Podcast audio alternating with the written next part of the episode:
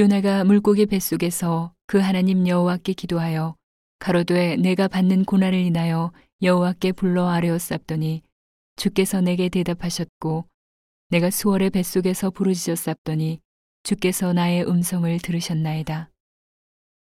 주께서 나를 기쁨 속 바닷 가운데 던지셨으므로 큰 물이 나를 둘렀고 주의 파도와 큰 물결이 다 내 위에 넘쳤나이다.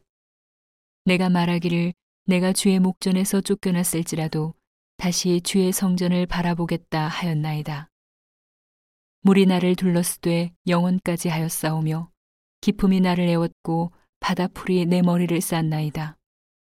내가 산의 뿌리까지 내려갔사오며 땅이 그 빗장으로 나를 오래도록 막았사오나 나의 하나님 여호와여 주께서 내 생명을 구덩이에서 건지셨나이다. 내 영혼이 내 속에서 피곤할 때에 내가 여호와를 생각하였sap더니 내 기도가 주께 이르렀사오며 주의 성전에 미쳤나이다.